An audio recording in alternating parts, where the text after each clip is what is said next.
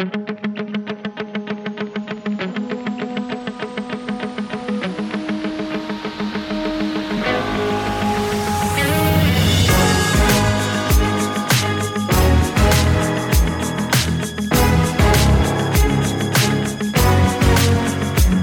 is where the industry insiders come to play. The download on the download. Movers and shakers off the course and the pros inside the ropes. Welcome to Slice with Brian Bushlack. Presented by True Spec Golf. Save 50% on your custom club fitting experience with the promo code SLICE50. Visit TrueSpecGolf.com and click on Book Now. And we open the 22 season as we do every year with a trip to my favorite place on earth, the Hawaiian Islands, and specifically Maui for the Sentry Tournament of Champions. And as always, we welcome the man who is synonymous with this event, NBC and Golf Channel's Mark Rolfing, who knows the Kapalua Plantation course, well, better than anybody on the planet. He's also the ambassador for this special place, and that's why he's earned the nickname Mr. Hawaii. Talking about the trade winds, the whales breaching offshore, and oh, yeah, the golf too, and everything else about this primetime event. Well, Mark, great to have you back with us. We last caught up at the Ryder Cup, and at the time, you know, it felt like January was a ways off, and here we are. Uh, going to talk to you about what makes this event so special, particularly this year. But first, I want you to set the scene for us. What's it like to be on location at Kapalua this time of year? Well, uh, there's no place like it in the world. You know, when I first came here 40 years ago, uh, I felt like I was on a rock out in the middle of the Pacific Ocean. And, you know, I couldn't wait to go back to the mainland to visit all my friends. And now they come and see me uh, and I can stay right here. Uh, you know, it's interesting, Brian, when you look at all the stories that have been written this week, uh, when writers are talking to players, they're talking about starting a new year, a new beginning. It's not like, you know, this is a carryover season in a lot of ways. This sort of transcends that. Um, and, you know, there have been some players that have taken some pretty good breaks. Uh, we're seeing equipment changes. We always do this time of year. Uh, but I, I, just think uh, it's nice to see everybody totally refreshed. And I'll tell you the big difference for me. Uh, when this tournament first moved to Hawaii back in 99, I would say half of the field came out here being really competitive and sharp, and the other half came for a vacation. That's not the case now. Nobody is on vacation this week. Uh, the putting green was jam packed this morning. I saw players out here as early as last Friday uh, that will have, you know, a full week of practice rounds. So that's what's really changed about it. This has become one of the most important tournaments on the PGA Tour. Yeah, I mean, they call it a wraparound season, but you look at that break over the holidays, aside from PNC, which was a big deal this year, obviously, with Tiger coming back. And that was great to see. You know, these guys get the break over the holidays and they come to Maui and, and they kick it off. And they do take it seriously. And you were asked this question on Golf Channel earlier today. I want to kind of reframe it in terms of this generation of young players who, you know, as you alluded to, have been watching this tournament as they grew up over the years and, you know, wherever they lived on the West Coast, the Midwest, wherever it may be, this really was the big kickoff event. You've been there for all of it. And to me, that's what makes it such a big deal. These these guys not only grew up watching Tiger, they grew up watching Kapalua. Yeah, they did. Um, you know, it's kind of become appointment TV. It's not the Masters. You know, it's it's not a major championship or anything like that. But in a lot of ways, you know, people mark it on their calendars now. You know, it's on prime time uh, on the East Coast and, and most of America, and um, people really like it. And when I talk to players, especially the younger guys that have watched it all these years, uh, the one thing that I always glean is that, that they say, you know, as great as it looks on TV, it's way better when you get here. I can't believe I never came here, you know. And and now guys are basically saying there's no way they would ever skip it. Uh, this new generation of players has made it kind of a, a must accept invite. You know that wasn't the case a decade ago. There were a lot of guys skipping the tournament, and um, it really has changed. And it's been the younger players. Uh, that have led the way, the Jordan Spieth, the, the Justin Thomases. I can't imagine what Dustin Johnson is going through right now, sitting home for the first time in 15 years because he didn't get an invite. Well, and I'm glad you brought that up. With all due respect to DJ and Rory, and I guess Tiger as well, uh, I want to get your impressions of this field because you know, without naming literally everybody, but just going down the list here. You know, Patrick Cantlay, uh, Bryson DeChambeau, Tony Finau, uh, Max Homa is here, I think, for the first time, right? Billy Horschel's back. You've got uh, Brooks Koepka. Hideki Matsuyama, the defending Masters champion, Phil Mickelson, his first appearance in over 20 years, um, Jon Rahm, number one in the world, Patrick Reed, Xander Schauffele, Jordan Spieth, Justin Thomas, and I skipped over about half a dozen guys. With all due respect to those guys, great golfers as well. But the headliners here is this the best field you've ever had? This is the best field. I I would say almost by far, Brian. Um, there were 40 qualifiers. 39 of them are here. Uh, Rory's the only one that's that's not. Um, it, it, top to bottom, it is a really really good field. Um, you, you, named a bunch of guys. You went past uh, Daniel Berger. Uh, man, that guy could win out here. Yep. Um, but it's just it's an incredible field, and uh, having Phil changes everything. You know, and people are all saying, "Oh, well, you know, it's great that he's going to come back and make one more sort of farewell, tip the hat, you know, kind of thing. And I'm saying, let me tell you, this is the best chance Phil Mickelson has to win a tournament. I think maybe in the rest of his career. He's only got to beat 39 guys, 38 guys, uh, whatever the number is. Um, you know, it's got fairways that are as, as wide as Maui. He can hit it all over the island out here if he wants. It demands creativity. Um, I think Phil could definitely win here. But here's the problem: when you look at the field and handicap how great it is, you got to beat Thomas and Schauffele. If you look at those two guys, Justin Thomas and, and Xander Schauffele, uh, in the last three years here, they've won two of the three, and they have both been in the top five all three years. So the juggernaut to get your hands on this Sentry Trophy, really, I think, is to to beat those guys.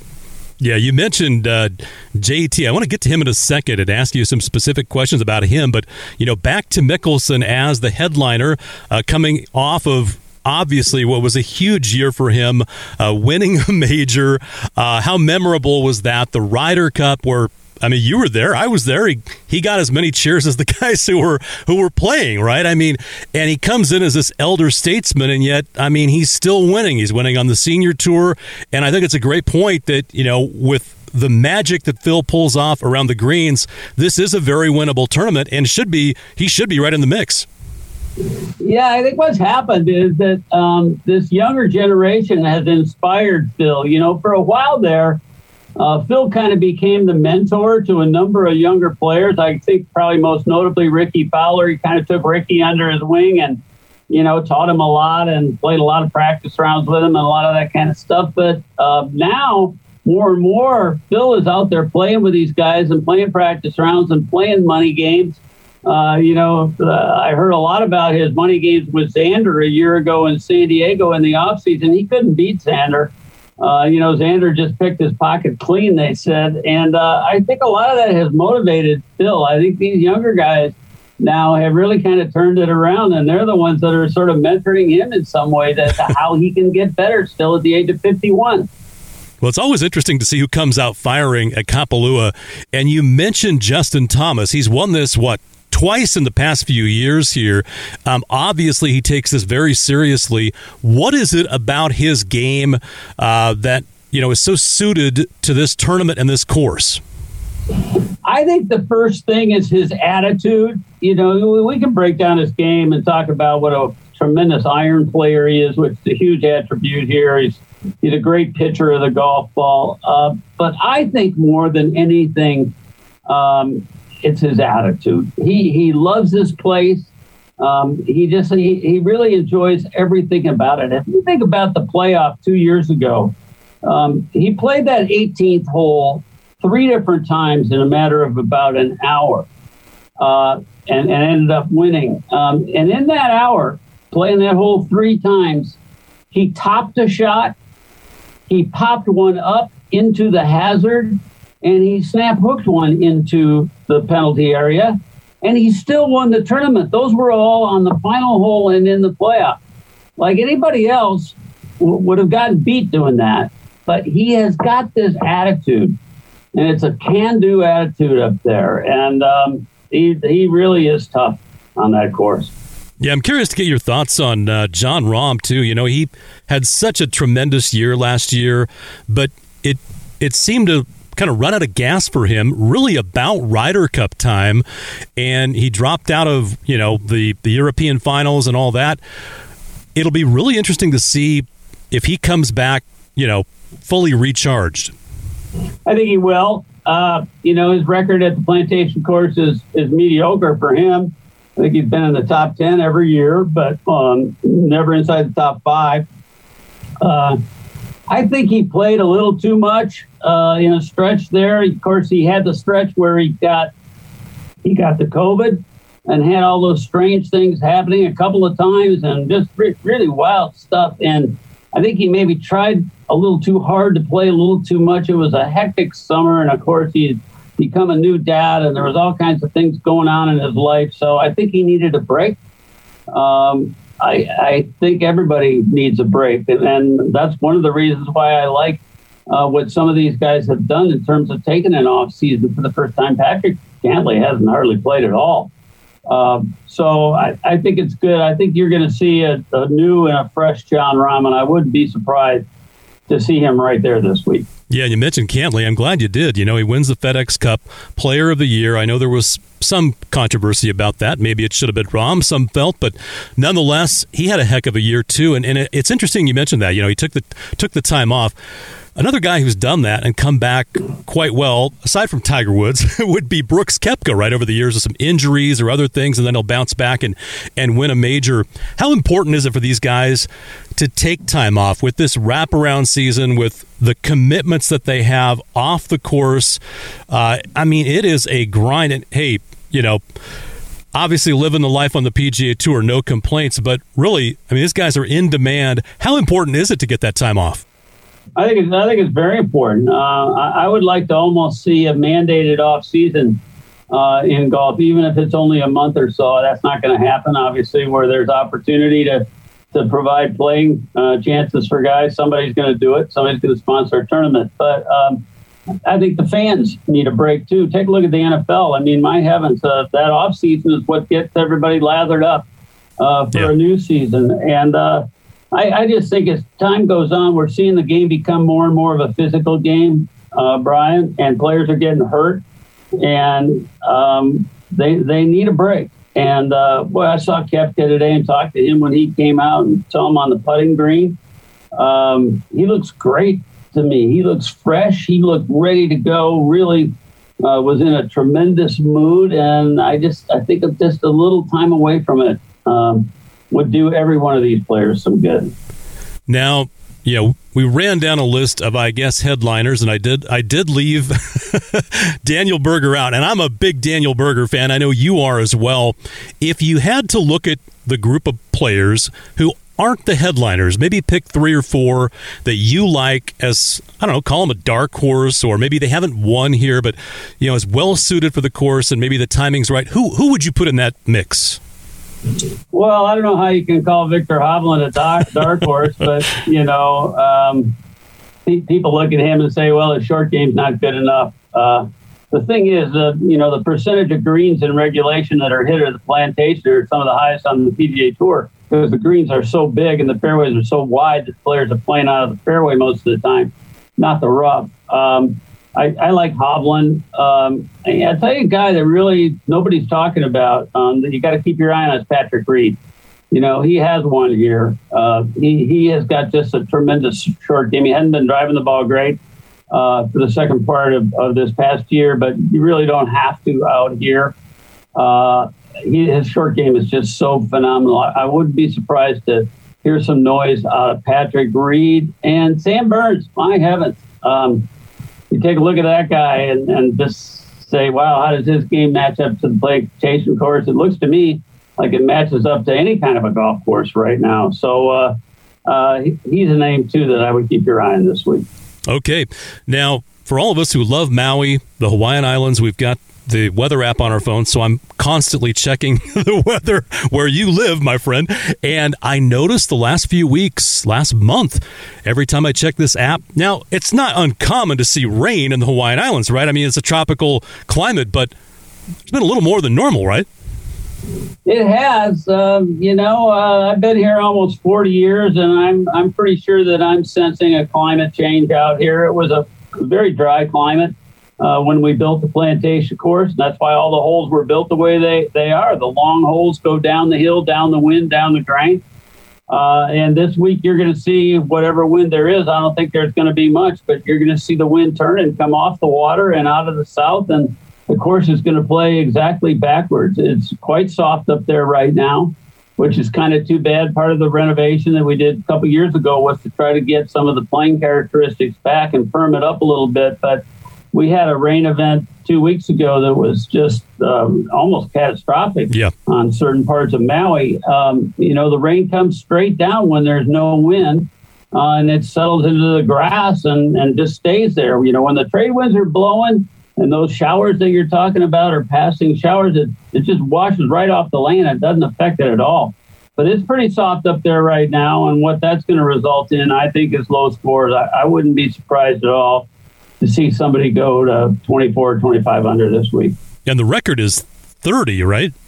Yeah, Ernie Els shot 30 out here. Um, you know, now that was a year that it actually played pretty fast. Uh, I remember he had a drive driving an eight iron into the green every day at 15. The par five hit the bottom of the hill up there. Uh, but, um, you know, I, I just think uh, people are going to be able to play uh, kind of shots at the plantation this week you wouldn't normally expect. Normally, the hole is never the target up here. You've been up here, you know what it's like. Uh, you know, your target is, is typically somewhere on the corner of a green or maybe the back right of a green, and, and the pin is front left, but that's where the ball is going to end up if you play it into the back right corner. Uh, it's not going to be the case this week. It's going to be a little more target golf. And um, I think that actually is going to kind of level the playing field a little bit. Um, you can take a look at some players that are coming in hot that wouldn't have a real good feel for the plantation. A guy like maybe uh, T- Taylor Gooch, let's say. Um, you, you, know, it would be hard for him in a normal year to come out here and, and really understand the way that thing plays right away. Uh, but, um, you know, it, it won't take him long to figure it out now. Yeah. I mean, you mentioned all these names. We could do a six-hour podcast just on, you know, literally who all is in this tournament. And I'm I'm I'm listening to you break this down. I'm thinking, well, gosh, I didn't even mention Collin Morikawa, right? I mean, right. he's there. I mean, and this guy has got a real shot.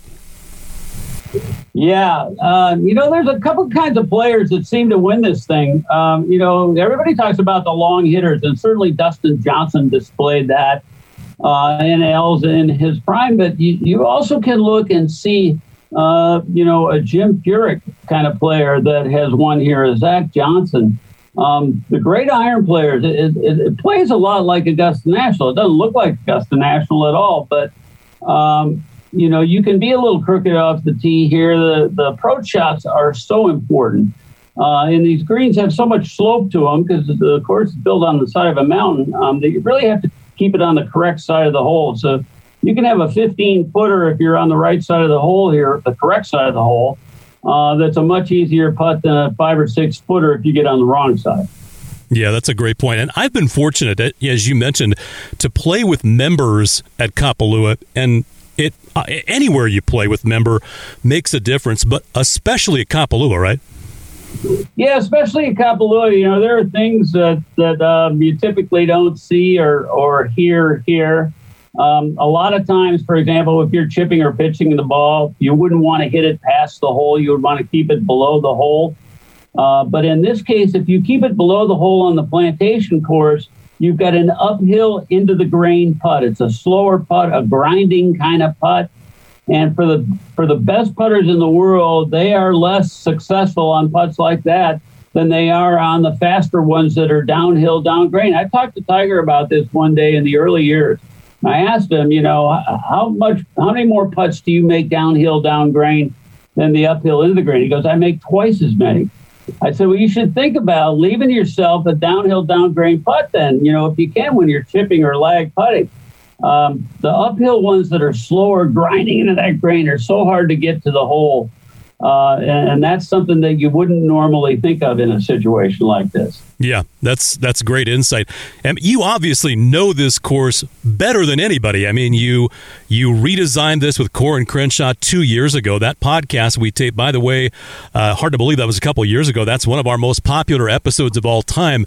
And you know, the television here, um, the time of year. You mentioned the Masters. You mentioned the majors when people think of a tournament, right? And I'm talking not only golf fans, but you know, not folks outside of golf, the wives, the spouses, the people who, who don't you know eat and breathe this like we do.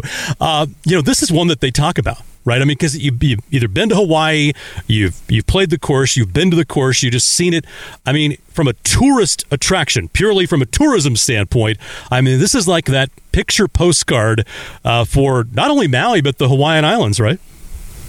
Yeah, so if you take a look at the Masters, which is the you know the most successful golf tournament probably in the world, and the one that generates the highest viewing audience every year, you know why why Augusta National and, and why uh, does that happen? Well, they get a great field, um, and and more than anything, I think people are familiar with the place. They love the familiarity of Augusta National. They like the explosiveness. They like the birdies. They didn't like it, you know, when the course got harder uh, you know, it quieted down out there, and so that they like it uh, when they're familiar with it. And I think in a lot of ways, people have become familiar with Kapalua, and when they turn it on, they know Mark Rolfing is going to talk about the whales and the Kona wins, you know, before long, you know. So if, uh, we don't have anything to show, you know, up pops a whale shot and off Mark goes about something. So uh, there's some familiarity, like it or not, you know. Some people people enjoy that. But what are you going to do if there are no trade wins this year? I mean,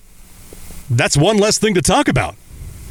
Well, uh, you know, I'm going to talk about, um, you know, just the difference in, in the holes. The ones that are going to become really hard now, you don't ever even think about. The seventh hole, for example, which is a sharp dogleg right, 500 yard plus par four over on the front nine. Uh, in, a, in a little bit of a south wind or when it's just coming off the water a little bit, that hole becomes a beast. Uh, and uh, and that's really going to change that hole. And then two holes later at number nine, um, you're going to have some players, I would think, in these situations that might hit an iron off the ninth tee. Wow! Because the fairway falls off, uh, and you can very easily, in these conditions, drive it all the way through the fairway and get on the downslope. So. Um, you know, the direction of the wind, even if it's, if it's only five or 10 miles an hour, it's going to change everything. And from what we're seeing in the weather report, we're going to see three or four different wind directions over the four days. Yeah, yeah. And if, if I'm visualizing this correctly, you're talking about wind at the back or maybe out of the southwest on number nine, and that's why they would pull an iron there. That's correct. So then think about what the opening tee shot would be like uh, if you come off that opening tee shot and hit a little bit of a weak fade, let's say, uh, with the wind coming from the left, you're going to end up, and, and if the ground is soft out there, you could end up with 240 or 250 for a second shot into that green, which yeah. is a pretty scary thought. Uh, so it, it, the course will play totally different, I think, this week than we've seen it. And uh, I, you know, I was up there most of the day today. I was quite surprised at how many guys were really grinding on a Monday morning to try and figure out, you know, how, how they were going to play it. They were playing a number of different tee shots off each tee to try to find positions that they could end up in depending on the wind. Very interesting. With that said, prediction time. Who do you like this week? well, I just told you that you can't win if you don't beat Thomas and Schauffele. Now, that's pretty profound to say that because obviously you have to beat him. Um, I kind of like Xander Schauffele this week. Again, um, I don't know. I just I, I, I'm watching him mature into just an unbelievable player. Just a a combination of power and finesse that is beyond belief to me. Um, I I could give you 15 names, but uh, I don't know. It, it, would warm my heart to see Jordan Spieth come back and, and win this thing. Um, I don't know. I, I, I feel kind of a I think there's a feel good story this year. I'm not sure exactly which one it is, but I think there's a good one. Rahm would be a feel good story too. I'm glad you mentioned Jordan because that that really would be. He's such a great guy, and he's put up with so much over the past few years. Obviously, got the win last year, and that's why he's back. But that that would be pretty special, wouldn't it? It would, and you know, when I think about Jordan, and, and I've gotten to know him pretty well over the years. A lot of it because of him coming out here and spending so much time here. Um, when you take a look at that valley that he was in, you know, and it was a it was what a three year valley. It was pretty pretty prolonged valley. It wasn't just a a sharp steep one that you know was was narrow. It was a deep valley and a wide one. Um, he never really complained. Yeah. yeah, he complained to Michael Greller out there. Yes, he complained to Cameron McCormick on the uh, you know, on the practice tee, but he owned his misery. And uh, I really liked that about him. And, and um, I, I, didn't hear him try to blame it on somebody else. And I, there are not a lot of players that would have stuck with that coach, and there are not a lot of players that would have stuck with that caddy, right or wrong. You know, guys guys tend to try to find other reasons than looking in the mirror as to their problems. And um, I really enjoy that about Jordan Spieth. He he owned his uh, valley that he was in. He sure did. And you know, speaking of caddies too, we talk about Phil coming back for the first time in over 20 years.